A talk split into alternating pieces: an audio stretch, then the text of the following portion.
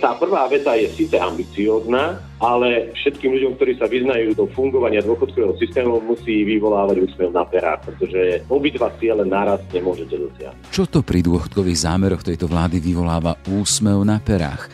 Dôchodkový expert Jan Šebo odkazuje na zámer o udržateľnosti dôchodkov a zároveň o ich zvyšovanej. S týmito cieľmi prichádza nová vláda vo svojom programovom dokumente. Toto sú tak kontradiktorné ciele, že zrejme budete musieť jeden z nich obetovať. Ak chcete zlepšiť finančnú udržateľnosť, no tak nemôžete zároveň slubovať vyššie dôchodky. Udržateľné a zároveň vyššie. Pri dôchodkoch to v situácii Slovenska aktuálne podľa Jana Šeba nejde. Výskumníci majú už dnes podľa neho vypočítané, aké môžu byť dôchodky v horizonte 30 rokov. Ak je to dnes približne na úrovni polovice toho, čo ľudia v priemere zarobia, potom môžu počítať s výrazne nižšou čiastkou. S tretinou, tak okolo 30-33 Pri avizovanej reforme dôchodkového systému bude podľa experta dôležité v prvom rade povedať ľuďom pravdu o budúcich dôchodkoch a k tomu má poslúžiť projekt tzv. oranžovej obálky. Spozorniť majú podľa neho najmä mladí ľudia, lebo o výške budúcich dôchodkov rozhoduje včasné rozhodovanie o spôsobe, ako ich sporiť. Keď sa bavíme o dôchodkoch, nemôžeme sa uzbaviť výlučne o ľuďoch, ktorí sú v dôchodkovom veku, ale keď sa bavíme o reforme dôchodkového systému, bavíme sa predovšetkým o mladých ľuďoch, ktorí do toho systému nastúpia, musia mu chápať a musia sa vedieť v ňom rozhodovať.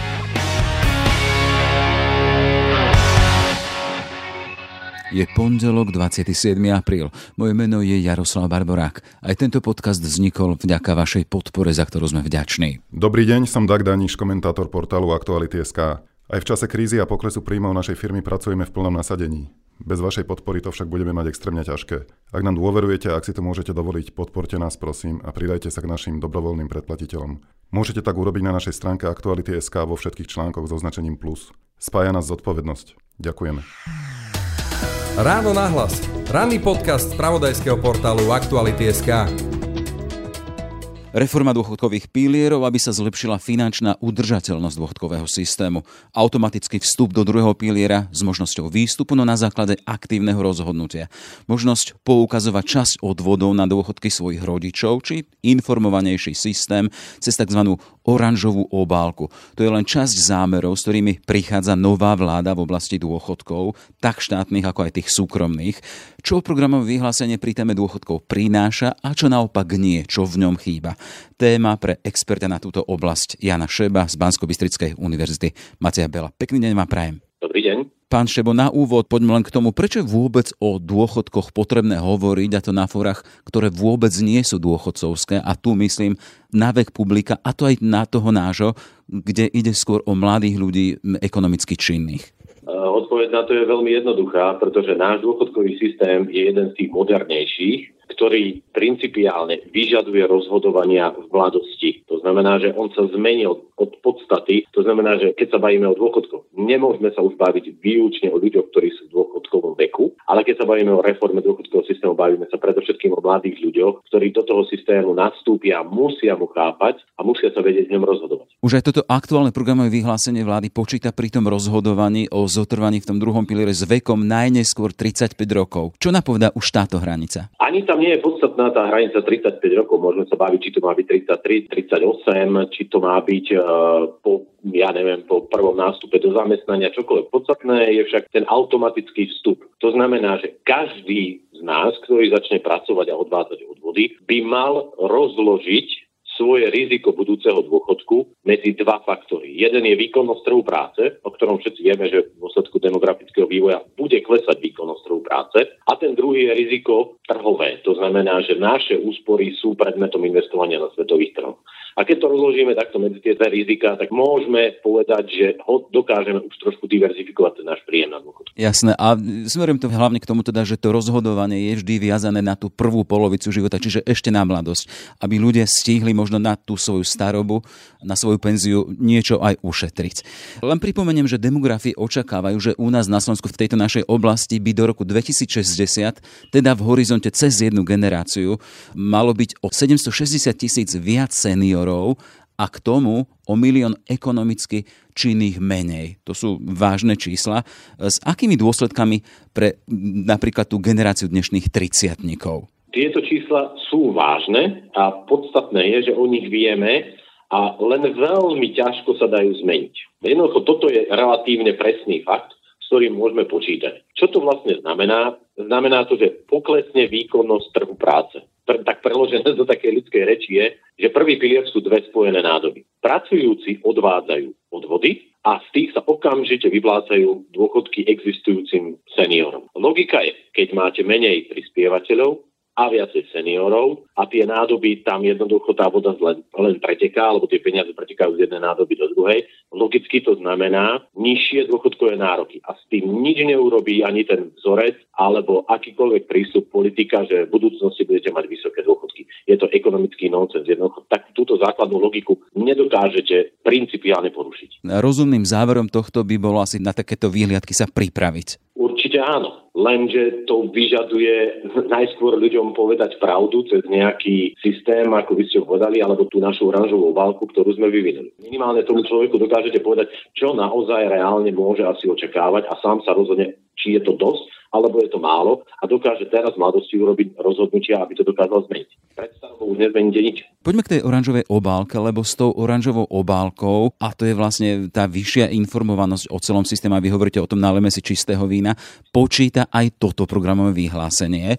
S čím môže sporiteľ počítať pri takejto oranžovej obálke, lebo vy na nej pracujete, pripravujete ju Aké efekty sa z toho dajú očakávať? Tá naša oranžová obálka je už bonka takmer rok. Robili sme na nej niekoľko rokov. Je to vyslovene výsledkom dlhoročného výskumu. To znamená, že robili to výskumníci, nezasahovali do toho ani politici, nezasahovali do toho ani žiadni ľudia povedzme, že z industry. To znamená, že snažili sme sa to urobiť tak, aby to aj nám dalo objektívne informácie, ale tá oranžová obálka nie je úplne jednoduchá vec. Nemôžete ju postaviť na koleň. Napríklad do tretieho piliera sme zaviedli tie pravidelné ročné výpisy, kde dostanete nejaký odhad, no ale porobili sme tam extrémne zjednodušenia, že jednoducho ani ja sám tým číslam neverím a práve aj preto nás to nutilo stále zlepšovať našu oranžovú obálku, aby to bolo stále presnejšie, bolo to individualizované. Pozerali sme sa na históriu toho človeka. A toto je presne tá vec. Nemôžete to urobiť na nejakom priemernom Slovákovi, pretože dostanete nezmyselné výsledky, ktorým nikto nebude veriť a oranžová obálka je výlučne o tom, aby ste dostali objektívne informácie a začali veriť tým číslam, že asi takto ja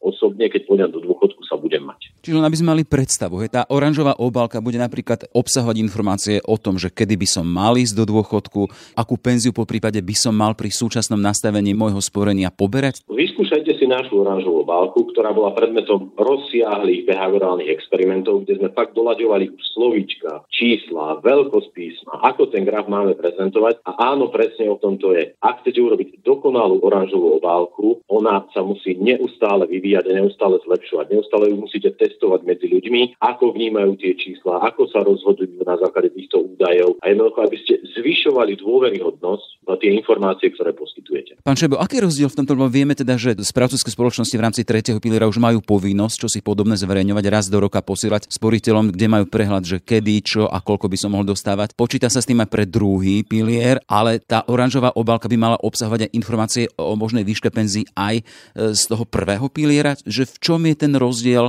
ak sa tu hovorí o, o tej oranžovej obálke v rámci programového vyhlásenia vlády. Má to zahrňovať celý dôchodkový systém, väčšiu informovanosť o celom trojpilierovom systéme? Určite áno. Nemá zmysel stavať oranžovú obálku, ktorá by neobsahovala dôchodky z prvého piliera, ktoré principiálne pre dnešných dôchodcov je to 99% ich príjmu a pre budúcich dôchodcov to bude možno 60% ich príjmu. To znamená, že toto je veľmi podstatná časť tej dôchodkovej alebo tej oranžovej obálky, ale keď sme my stavali oranžovú obálku, ktorá je už von, tak práve a najväčšie problémy sú práve pri odhadoch dôchodkov z prvého piliera. Pretože súčasný vzorec. Ako chcete prezentovať dnešnému 30 alebo 40 jeho nárok na dôchodok podľa súčasného vzorca, tak ho principiálne zavádzať. Dnešný vzorec jednoducho nevydrží najbližších 20 rokov. Bude musieť byť výrazne upravený a aj o tom dosť výrazne hovorí toto programové vyhlásenie vlád. Že prvý pilier musí prejsť zásadnou opravou, pretože bol zničený za posledný rok. No a poďme tomu, prešli sme kontinuálne k tomu prvému pilieru a vieme teda, že o reforme dôchodkov a hlavne prvého piliera sa hovorí už takmer 20 rokov, 15 isto, ako existuje druhý pilier, tak sa hovorí o tej potrebe reforme prvého, ale stále tu nie je. Ak toto programové vyhlásenie hovorí o potrebe reforme všetkých pilierov, čím sa zlepšiť finančná udržateľnosť, tiež zvýšiť samotné dôchodky občanov, čo by to ten prvý pilier potreboval? Ako by tá reforma mala vyzerať? Ten prvý pilier bol doslova, že zničený za posledný rok. Prečo? Pretože začal dávať tak falošné signály pracujúcim, že môžu očakávať takéto dôchodky. Jednoducho začal umelo zvyšovať výdavky, aj napriek tomu, aby bolo jasne povedané, či na to máme. Nielen dneska, ale v budúcnosti. Chýba mi tam napríklad, je tam ako obrovská výzva, hneď v prvej vete napísané, že reformou všetkých pilierov dôchodkového systému sa zlepší finančnú udržateľnosť a zvýši dôchodky. Toto sú tak kontradiktorné ciele, že zrejme budete musieť jeden z nich obetovať. Keď sa bavíme o reforme dôchodkového systému, nikdy sa nebavíme o súčasných dôchodcoch, pretože akákoľvek reforma musí byť realizovaná za takého predpokladu, že nepoškoď vlastnú babu. To znamená, že priznané nároky sa nesmú meniť. To znamená, že môžeme sa baviť iba o budúcich dôchodkoch. No a ak chcete zlepšiť finančnú udržateľnosť, tak nemôžete zároveň slubovať vyššie dôchodky. Môžete, ale potom musíte zvýšiť odvody z 18% nominálne na nejakých 35. A to si nemyslím, že je realizovateľné pri takéto výške daňovo-odvodového zaťaženia na Slovensku. Čiže tu sme len vo sfére nejakých pekných želaní, hej, ako hovoríme na margo toho napísaného v programovom vyhlásení, ohľadom toho zámeru reformovať prvý pilier. Tá prvá veta je síce ambiciózna, ale všetkým ľuďom, ktorí sa vyznajú do fungovania dôchodkového systému, musí vyvolávať úsmev na perách, pretože obidva ciele naraz nemôžete dosiahnuť. To sa jednoducho nedá. Udržať, no. Častejšie sa, áno, častejšie sa objavuje tá udržateľnosť, dlhodobá udržateľnosť, tak zrejme je to dosť silný signál, že tie budúce dôchodky budú zrejme nižšie. Je viacero alternatív, akým spôsobom sa to dá dotiahnuť. My sme ich viac menej pretestovali tie najtypickejšie, ktoré sa realizovali už v okolitých krajinách a vieme, že dopady to bude mať také, že naozaj nebudeme mať také štedré dôchodky, teda mieru náhrady, ako máme dnes. To znamená, že tá je na úrovni niekde 47-48% priemernej mzdy. To znamená, že v priemere výška dôchodkov, všetkých dôchodcov je zhruba 50% priemernej mzdy v ekonomike. Len pre predstavu, ak by som zarábal 1000 eur, tak môžem počítať niečo pod 500 eur z, aktuálne, hej, s dôchodkom.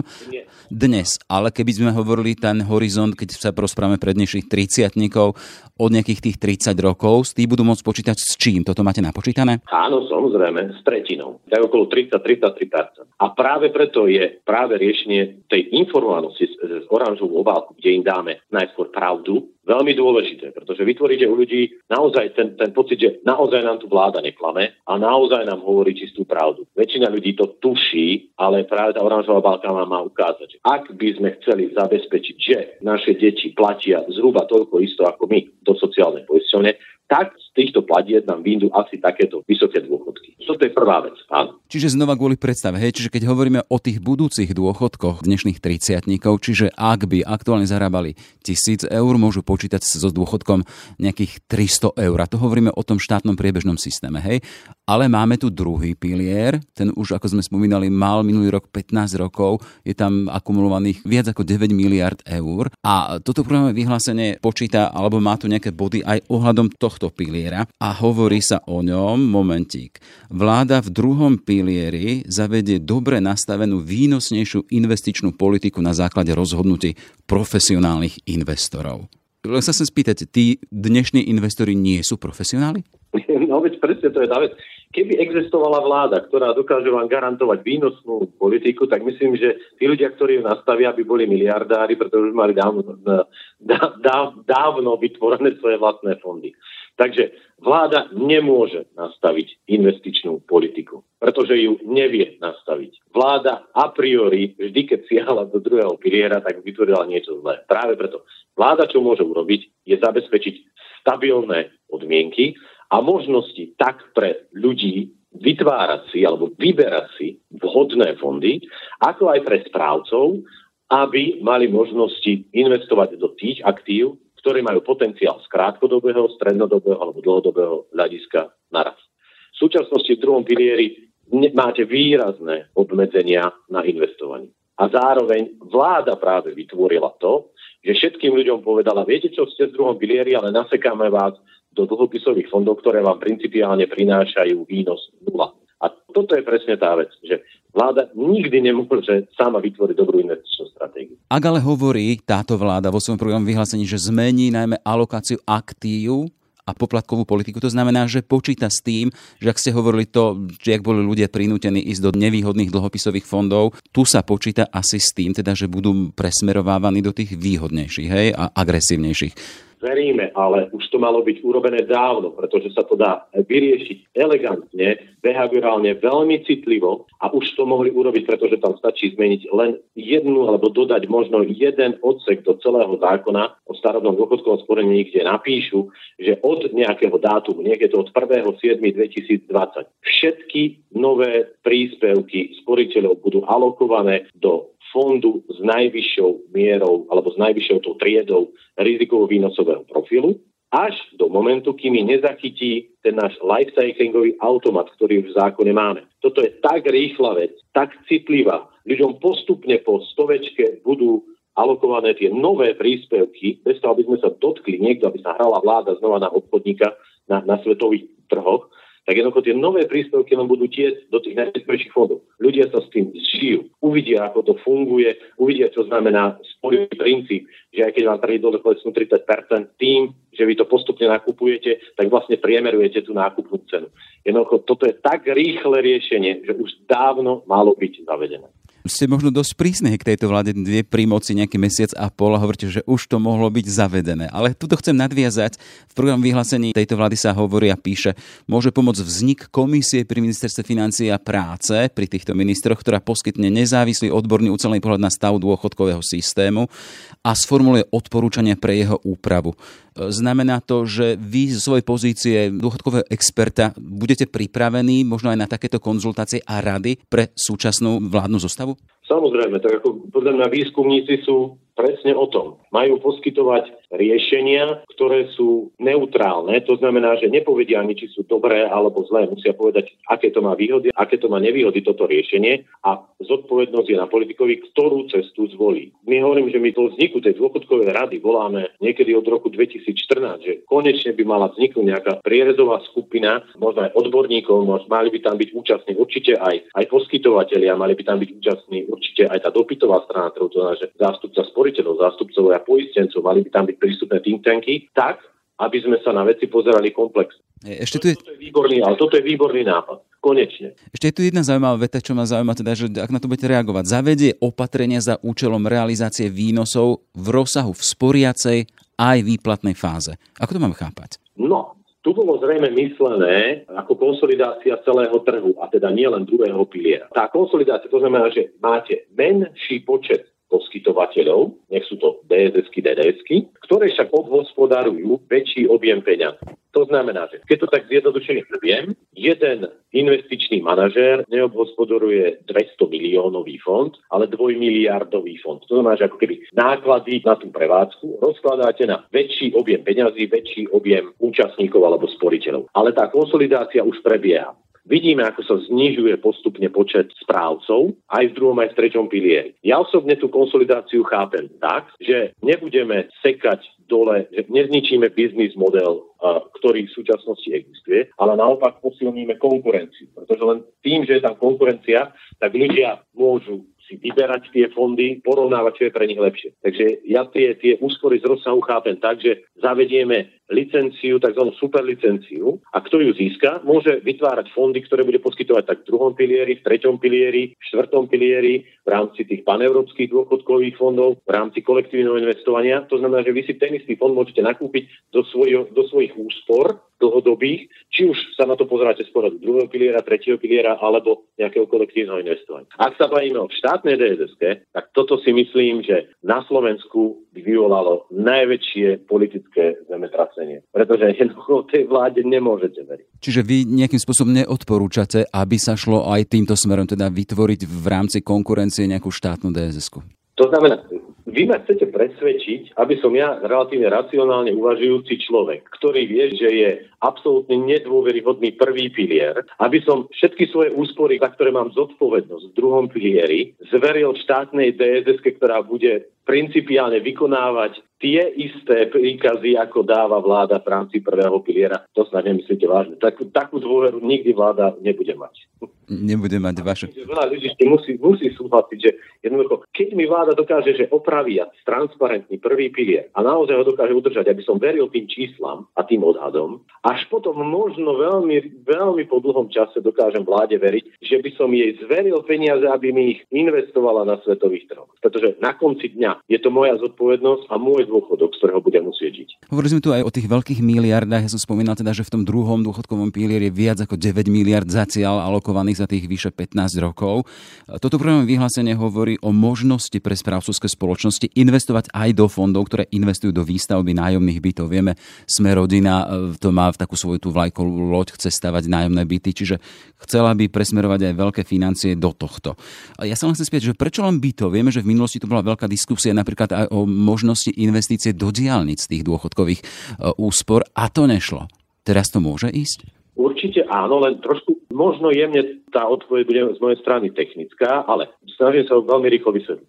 Určite áno. Ja som sporiteľom v druhom pilieri. Ja chcem, aby moje úspory boli alokované do výstavby novej obrovskej nemocnice. Ale, a teraz príde to podstatné ale, ale najskôr mi tú nemocnicu sekuritizujte. To znamená, urobte cenný papier, ktorý presne hovorí, že keď, ja, keď ho správca nakúpi, tak tie peniaze pôjdu do tej nemocnice a tá nemocnica má povinnosť generovať také príjmy, aby mne zaručilo z toho ceného papiera výnos nebe treba 4% alebo 5% ročne. Ale nie len požičať vláde, ktorá sa potom rozhodne, že to rozmrhá alebo minie to na nejaké nezmyselné verejné investície. Celá podstata takéhoto investovania spočíva v tom, že vy jednotlivé tie verejné projekty, či už diálnice, či už sú to nájomné byty, či už je to výstavba nemocníc, infraštruktúry, železníc, hyperlúpu, čohokoľvek, vyrobíte prostredníctvom e, finančných inštitúcií, vyrobíte cenný papier, kde ja presne viem, aký výnos mi z toho cenného papiera bude plynúť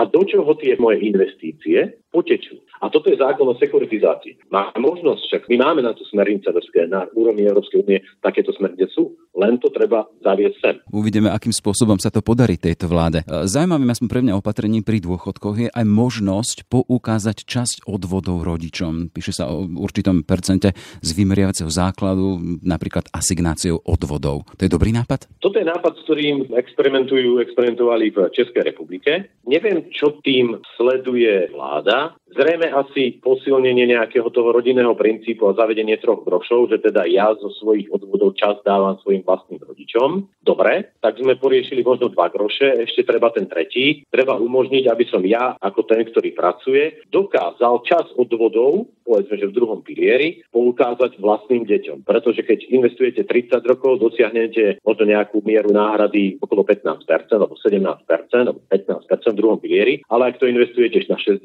rokov, dosiahnete dostanete 100% mieru náhrady. Tým pádom, keď sa na to pozeráme, tak prečo len pracujúci dôchodcom a nie aj pracujúci svojim vlastným deťom. Prečo tu nevyrobíme systém, kde môžeme hneď našim deťom a odpočítané samozrejme daní vytvárať tieto dlhodobé systémy sporenia. Tým pádom vyriešime obidve generácie naraz. Ale je to reálny zámer. Reálny z pohľadu ekonomického sa s tým dá určite pracovať. Všetko závisí, ako sa hovorí, že diabol je skrytý v detailoch. ako bude na to pripravená sociálna poistenia tým informačným systémom, to je myslím, že trošku, trošku iná otázka. To bola možno ďalšia kapitola však, možno aj v rámci... To je, to je kapitola sama o sebe, áno. Práve preto aj že samotná vláda povedala asi pred dvoma rokmi, že zavedenie oranžovej obálky, štátnej oranžovej obálky, ktorá bude pokrývať prvý pilier, teda na sociálnu poisťovňu, je otázka najbližšej dekády, to znamená desiatich rokov. Práve preto aj my ako výskumníci, keď sme tú oranžovú bálku postavili, my sme sa museli vysporiadať s týmto problémom, ako to vyriešiť. Dá sa to už robiť aj teraz a my to už dokážeme robiť, ale je to na individuálnej báze. Čiže ak táto vláda vydrží 4 roky, takže tých ten horizont 6 rokov doteraz, čo sa na tomu obetovalo alebo dalo, je to reálne, že tá oranžová obálka môže byť na konci tohto volebného obdobia, je realitou. Kvalitná oranžová obálka extrémne pochybujem. Nekvalitná, kde nahádžete čísla vycúcané z prsta a pre všetkých to budú len také nejaké, nejaké odhady, tak áno, to môže vzniknúť. Ale ako tomu ľudia budú veriť, keď tam bude, keď si vy vycudziate z prsta nejaké číslo, že odteraz budete zarábať konštantne až do svojho dôchodku, nebudete nezamestnaní a váš príjem bude odteraz raz 3% a jednoducho to sú, to sú také nezmyselné odhady alebo také nezmyselné čísla, a ako vyriešite, že ako sa bude vyvíjať nejaký makroekonomický svet, inflácia a nejaké podobné veci. Keď si jednoducho len vycudziete z prsta, dáte tam jedno číslo, tým pádom sú to linearizované odhady, ktoré znova ľudia sa nad nimi pousmejú a povedia, viete čo, tomu neverím. A znova, nedosiahli ste ten efekt, ktorý oranžová obálka má priniesť. To znamená, že tým číslam a tým scenárom vy dokážete veriť, dokážete im porozumieť a na základe nich dokážete urobiť to, dá sa povedať, to, to dobré rozhodnutie. Poďme ešte, ešte tu jedno také zaujímavé opatrenie, ktoré sa mi vidie vecné. Ide o zavedenie nároku na predčasný odchod do dôchodku pre poistencov, ktorí získali 40 rokov dôchodkového poistenia. Čiže tí, ktorí si 40 rokov odkladali a sporili, budú môcť odísť nezávisle na tom, aký budú mať vek. Ako sa na to pozeráte ako dôchodkový expert, ako človek s tým ekonomickým backgroundom? Vyzerá to zaujímavé, nie? Je to rozumná vec. Otázka je, prečo 40, prečo nie 42? Keď si pozrieme, že priemerný človek vstupuje na trh práce ako 19-ročný, tak by mal odpracovať aspoň tých 42-43 rokov. Tak prečo 40? Ale principiálne ako myšlienka je správna. Prečo? Pretože pozerá sa na ľudí z pohľadu ich vzdelania a vykonávanej práce. Keď mám základné vzdelanie, väčšinu svojho života robím manuálnu prácu, ktorá je naozaj povedzme, že ťažšia, a dá sa povedať, že som fyzicky zničený, no tak mal by som mať možnosť ísť skôr, ak si tých 40 rokov odpracujem. Ak niekto ide vstúpiť na trh práce ako 27-ročný, alebo dosiahne nejaké doktorské vzdelanie, no tak by mal odpracovať si znova tých 40 rokov a prispievať rovnaký čas. Prečo? Pretože je preukázané, že čím vyššie vzdelanie máte, tým sa dožívate vyššieho veku. To znamená, že toto ako keby trošku dávalo tú férovosť do toho systému. Neskôr vstúpiš na trh práce, ale aj tak si odpracuješ svojich 40 rokov, lebo zároveň na dôchodku žiješ dlhšie. To znamená, ako keby vyrovnávalo ten pomer doby prežitia na dôchodku a odpracovaných rokov. Jasné. Len pre úplnosť dodám teda, že to program vyhlásenie obsahuje aj opatrenie na také plošné 50-percentné zdanenie výslových dôchodkov pre bývalých príslušníkov komunistickej štátnej bezpečnosti a peniaze by mali potom ísť pre bývalých politických väzňov a ich pozostalých. Tuto môžeme hovoriť skôr o politickom opatrení, ktoré má nastoliť nejakú historickú spravodlivosť však. Áno, tu je podstate z toho ekonomického hľadiska sa jedná relatívne nízke sumy, ktoré zásadným spôsobom, je to skôr, áno, je to skôr trošku politického charakteru alebo niečo vyrovnávania sa s nejakou historickou minulosťou. Jasné. Poďme k záveru teda, pán Šebo. Keby sme mali hovoriť o tom miskavách, hej, zámery versus e, uskutočniteľnosť a versus to, že nakoľko to je dobré, keď z tohto pohľadu budeme hodnotiť toto programové vyhlásenie v kapitole dôchodky. Čo vám z toho vyjde? Veľmi ambiciózne, minimálne na začiatku hneď je povedaná taká nerozhodnosť, že teda čo chceme, či finančnú udržateľnosť alebo zvýšenie dôchodkov. Toto ako keby nebolo jasne upratané. V niektorých prípadoch sú tam také konkrétnejšie veci, zavedenie automatického vstupu, pokus o stavbu tej oranžovej obálky, vznik tej komisie, to sú také realizovateľné veci. Niektoré sú také, že nie ste si úplne istí, kam ako to chce vláda ťahať a teda nie si je istá, ale celkovo to vnímam ako keby prvú ponuku na to, že minimálne týmito problémami sa musíme zaoberať a zhruba toto je taká ešte stále zahmlená, ale aspoň naznačená predstava, že kam by sme sa mali pohybovať. Určite minimálne ten prvý pilier otvára debatu, že teda či sa nepustiť do tej NDC schémy, vytvorenia nejakých tých individuálnych účtov, alebo je tam aj iná alternatíva, zavedenie nejakého korekčného mechanizmu, ktorý v podstate ako keby upravuje nároky u výkonnosť trhu práce. Aj toto je, to volá ten korekčný mechanizmus. O tom sa už dosť veľa na, Slovensku debatuje. A tiež je to nejakým spôsobom ako keby návod, aspoň to, čo som tam čítal, návod, že aha, s tou demografiou v dôchodkovom systéme naozaj musíme počítať a zároveň chceme ľuďom povedať, cez tú oranžovú válku, čo tá demografia spôsobí s vašimi očakávanými dôchodkami. Ambiciózne a teším sa na to, že, že budeme môcť prispieť k realizácii. Toľko teda dôchodkový expert Jan Šebo z bansko univerzity Macia Bela. Pekný deň prajem a všetko dobré. Ďakujem, dovidenia. Počúvate podcast Ráno na hlas. Sme v závere. Aj tento podcast vznikol vďaka vašej podpore, o ktorú sa naďalej uchádzame. Pekný deň želá Jaroslav Barborák.